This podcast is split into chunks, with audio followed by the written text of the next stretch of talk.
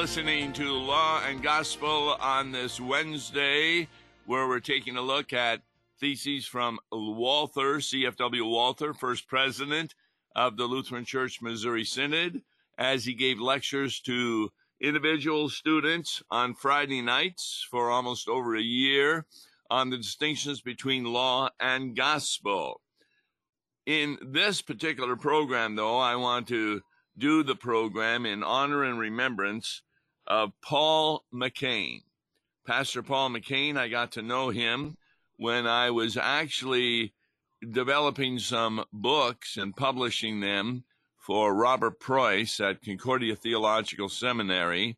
And when Paul was ordained, he took over the selling of those books. So I uh, made a trip and gave them all to him. And then I got to know him even more so when he became assistant to President Al Barry, along with his good friend Ken Schurb. Now, Ken Schurb is an officer in the Central Illinois District and is doing a very good job there in evangelism and helping congregations out. And at the funeral, which occurred yesterday, uh, President Matthew Harrison was the speaker and did the funeral sermon. And what I was particularly happy about was how often Dr. Barry mentioned baptism. He talked about baptism in result of things that had happened, of course, to Paul McCain. First of all, he congratulated his parents for having him baptized very early. And then, of course, he talked about how baptism was a wonderful gift to all of us. And he commended Paul and his marriage. His wife was very important to him. And as I'm thinking about this, I'm almost two decades older than Paul McCain, who died from a heart attack and you just wonder when's the Lord going to take us? Well, in this particular situation, nobody expected his death. In fact, uh, when the family had got home after being out the day before Thanksgiving, they found he had uh, died from the heart attack, and the funeral was yesterday. It got me thinking about other pastors that I know whose marriage are really good. I'm talking about not only those who helped me on KFUO, Wes Reimnitz and Mark Smith, but then Issues Etc., Jeff Schwarz, Todd Wilken. They have tremendous wives they talk about. And then field workers I have that are in the St. Louis area, David Pelsu, Steve Reardon, and many others and why am I talking about this? Is because CFW Walther is ready to give thesis number 21. And he's doing it on September the 4th, 1885. But the previous thesis, number 22, was done on June the 19th. 1885. Why the long time between the two? Well, first of all, school was out at the seminary. And then next, unfortunately, CFW Walther's wife died during the summer. Emily Walter fell ill about six weeks after this last lecture in June and on Friday night, August the 21st, she suffered a series of attacks that lasted into Saturday morning. And Ferdinand Walther was at her side, weeping freely and expressing his wish that he had done, done more for her amid, amid his busy schedule and remembered what each of our pastors that I just mentioned, the total devotion that our wives have had for us. And he described as his absolution, the selfless love in her eyes that she always had for him. So, not long after, he begins talking about the 21st thesis. And just as Pastor Harrison mentioned baptism about five times in his sermon, that was a real comfort to CFW Walther also. He begins with an introduction, as he always does, and this was on September 4th, 1885. He says, It goes without saying that the first and the necessary qualification of a theologian is to have a complete, accurate, and clear knowledge of every single doctrine of divine revelation. Now, this particular evening, the notes that were written about what he said are not as long because he's also talking to new seminarians new seminarians who just came to the seminary for the new year. And so what he does, he goes through the previous 20 theses and describes a little bit about them, which of course is not printed in the evening lecture, but that's what he does. He also says there are mainly two additional requirements that a theologian needs. He needs to have a knowledge of how individual doctrines relate to one another so he can make the proper application of each doctrine. And that's where we get into law and gospel. Uh, for example, uh, near her death, uh, the wife, what C.F.W. Walther did, he had a devotion, he had a prayer, and he gave her the Lord's Supper prior to her death.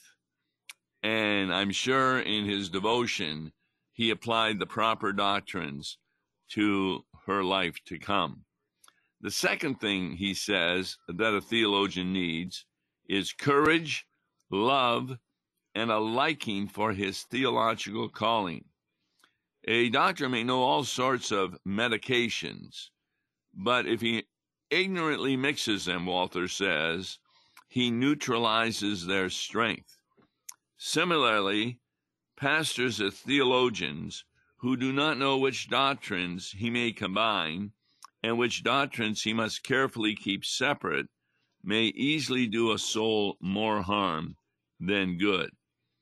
And of course, one of the requirements of a pastor is to be motivated by love and passion for his special work. He tells the seminarians on that Friday night that they didn't come to the seminary to acquire knowledge of secular sciences, but for the purpose of being taught how to become familiar with doctrine that, in the first place, brings you salvation. He says, based on the 25 theses, we only have five left and they are quite important. And what he does, he kind of summarizes the first 20 to bring the new students somewhat up to date with what he had said.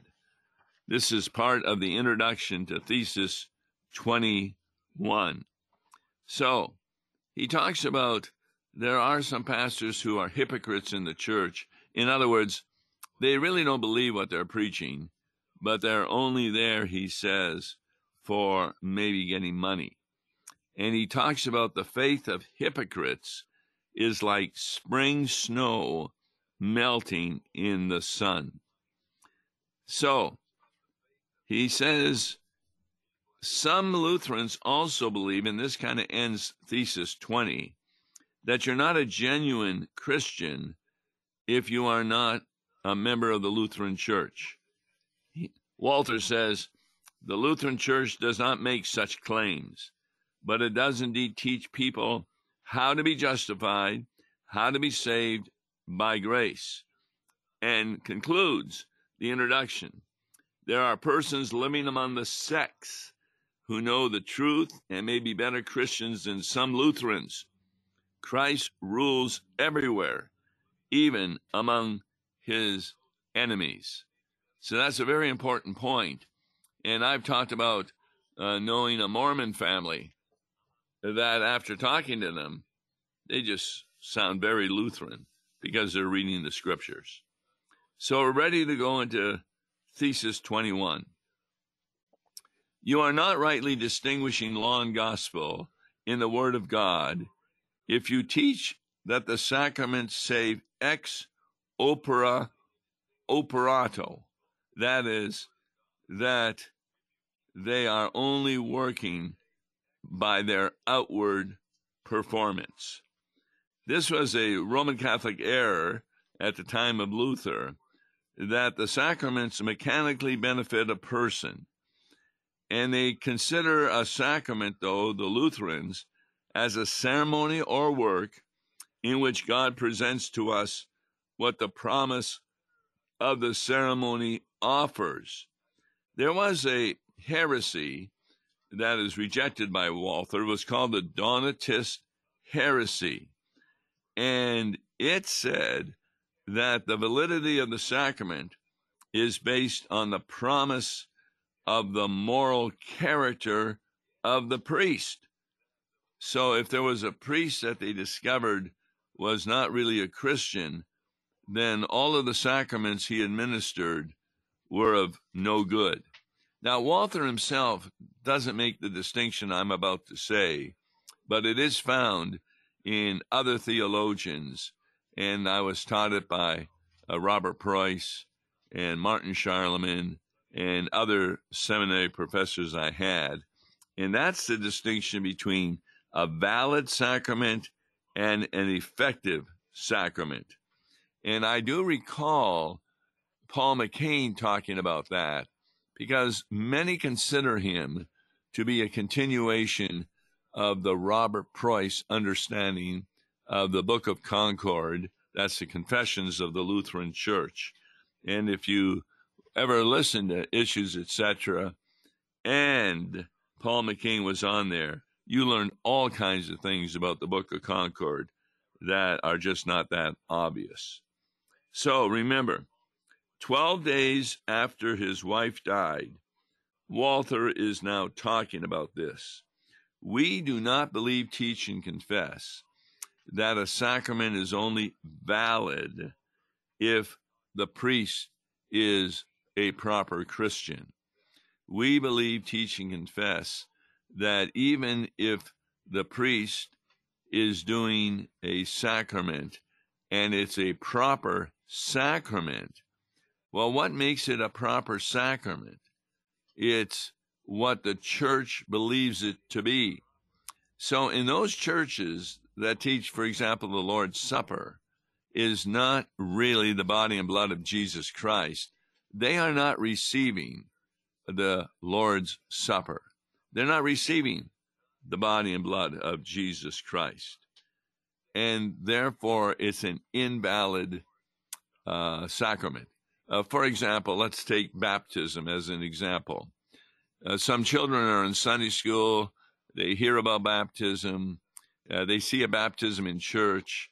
That afternoon, they're playing in the schoolyard maybe in a sand lot, and one of them says, Look at Johnny here. He doesn't go to church. Let's baptize him. So the kids get some water and they pour water over Johnny and say, We baptize you in the name of the Father, Son, and Holy Spirit.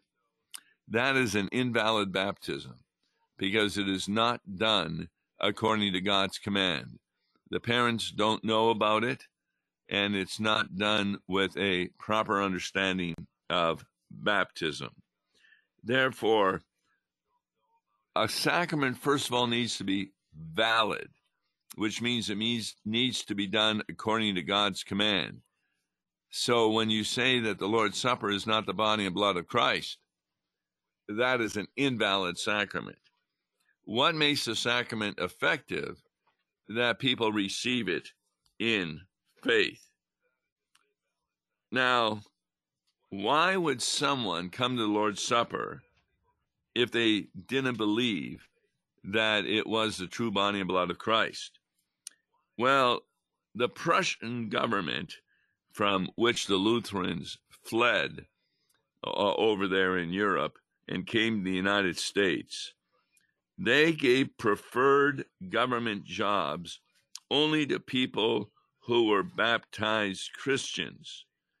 And therefore, those people interested in such jobs often were baptized in Berlin. Now, they did not believe in baptism, but because the pastors who did the baptism were doing it so these individuals could get a job as a formality, the church actually received the nickname Taufhaus des Westens, which means the baptism emporium. So these people were not getting the effectiveness in the positive sense of baptism, like the Lord's Supper.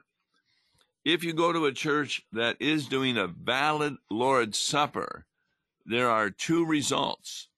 If you don't believe it's truly the Lord's Supper and you take it, then you take it in a negative sense, where guess what happens? You end up receiving judgment. Some people were getting sick, according to 1 Corinthians 11.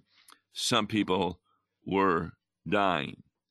So there was a kind of uh, result of taking the valid Lord's Supper, but it depended on the faith of the person who was taking it.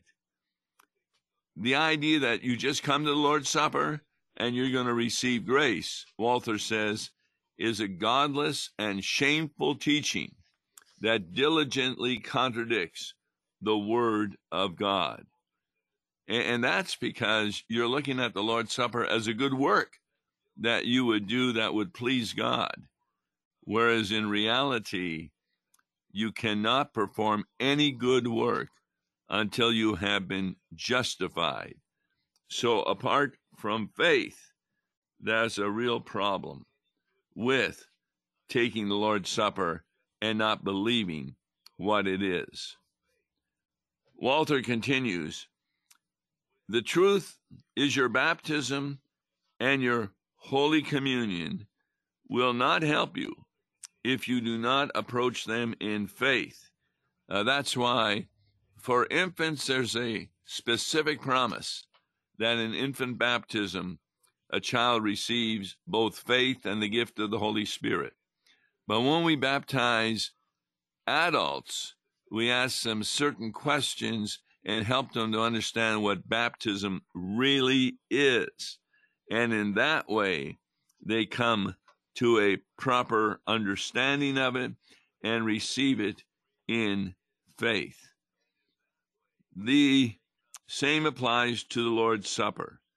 The Lord says, Take, eat, this is my body, which is given for you. It's a gift.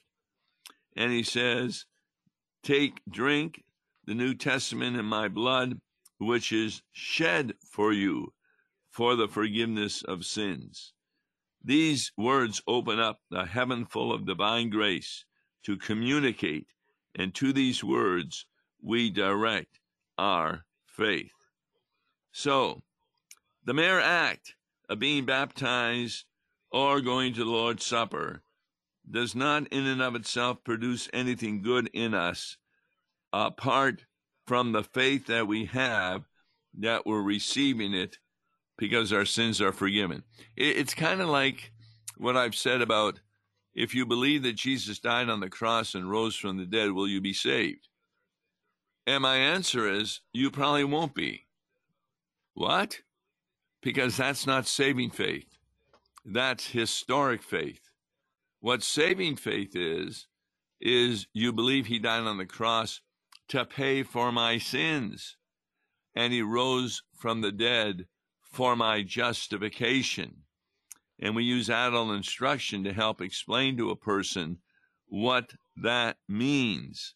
So, the mere act of believing the historical events in the scripture are not sufficient to save anybody. Even the demons believe Jesus rose from the dead, And the unbelieving Pharisees believe he rose from the dead, like he raised Lazarus from the dead. They simply thought it was a trick of Beelzebub. In fact, after the resurrection, Jesus appears to some of his disciples, and it says they doubted. That's going to be part of my sermon uh, that I'm preaching like four times in the next few days for Advent. I'm going to be explaining that. So, we have a Bible verse, Romans 14 23. Whatever does not proceed from faith is sin. And that's really important to understand. So, it's a godless doctrine to think that you can take the sacraments and everything's going to be okay apart from faith. The Word of God does not benefit a person who does not believe. When we urge people to believe in their baptism, what we mean is that they are to believe their Heavenly Father, who has attached a glorious promise to baptism. And that's also what we say about the Lord's Supper. To take the Lord's Supper effectively means, first of all, to be in a church where it's an actually valid Lord's Supper. And then through faith, believe what Jesus says take and eat, take and drink for the forgiveness of your sins. So faith needs to be present. And, and that's why prior to uh, like the Lord's Supper, we always have a confession of our sins because that is the preparation we do for receiving the gift of the forgiveness of sins. That's a wonderful, wonderful gift. Therefore, we Lutherans do not encourage people to be converted just because they take the Lord's Supper. We practice what's called close or closed communion. Why? Because we want people not to receive the negative impact of taking the Lord's Supper in an inappropriate way or a wrong way. That is, by not believing the Word of God. So when we say you should take comfort in your baptism, that is the same thing as saying you need to turn to Jesus Christ, hear his promises. Because there are people who may imagine that they are believers when they are not believers. And therefore, the smallest affliction can put an end to their faith. So we see with CFW Walther, as we heard in Matthew Harrison's funeral sermon that baptism is really important because it is an assurance that when we're baptized properly and through faith receive the promises, that therefore heaven is our home. And that's the comfort that was given not only to the family of Paul McCain, but also to all of the congregation that were gathered together at the Concordia Seminary Chapel for yesterday's sermon. That concludes Thesis 20. And next week, uh, uh, Thesis 21, I should say. Uh, next week, there's still more that Walther wants to say about Thesis 21. So we'll continue that next Wednesday. Tomorrow's Law and Gospel with Wes Reimnitz will have a subject that we pray you will find very interesting. I'm Tom Baker. God bless you. Listen to Law and Gospel each weekday morning at 9:30 on KFUO. For a tax-deductible gift to Law and Gospel, please make your check payable to Concordia Mission Society and mail it to Tom Baker, P.O. Box 28910, St. Louis, Missouri 63132. To give online, visit lawandgospel101.com or call toll free 1 877 267 1962. Views and opinions expressed on Worldwide KFUO may not represent the official position of the management or ownership of KFUO, the Lutheran Church Missouri Synod. If you'd like to comment on programs or topics heard on Worldwide KFUO, write us at KFUO, 1333 South Kirkwood Road, St. Louis, Missouri 63122. You can also leave a question or comment on our comment line at 314 996 1542. We are the messenger of good news, Worldwide KFUO.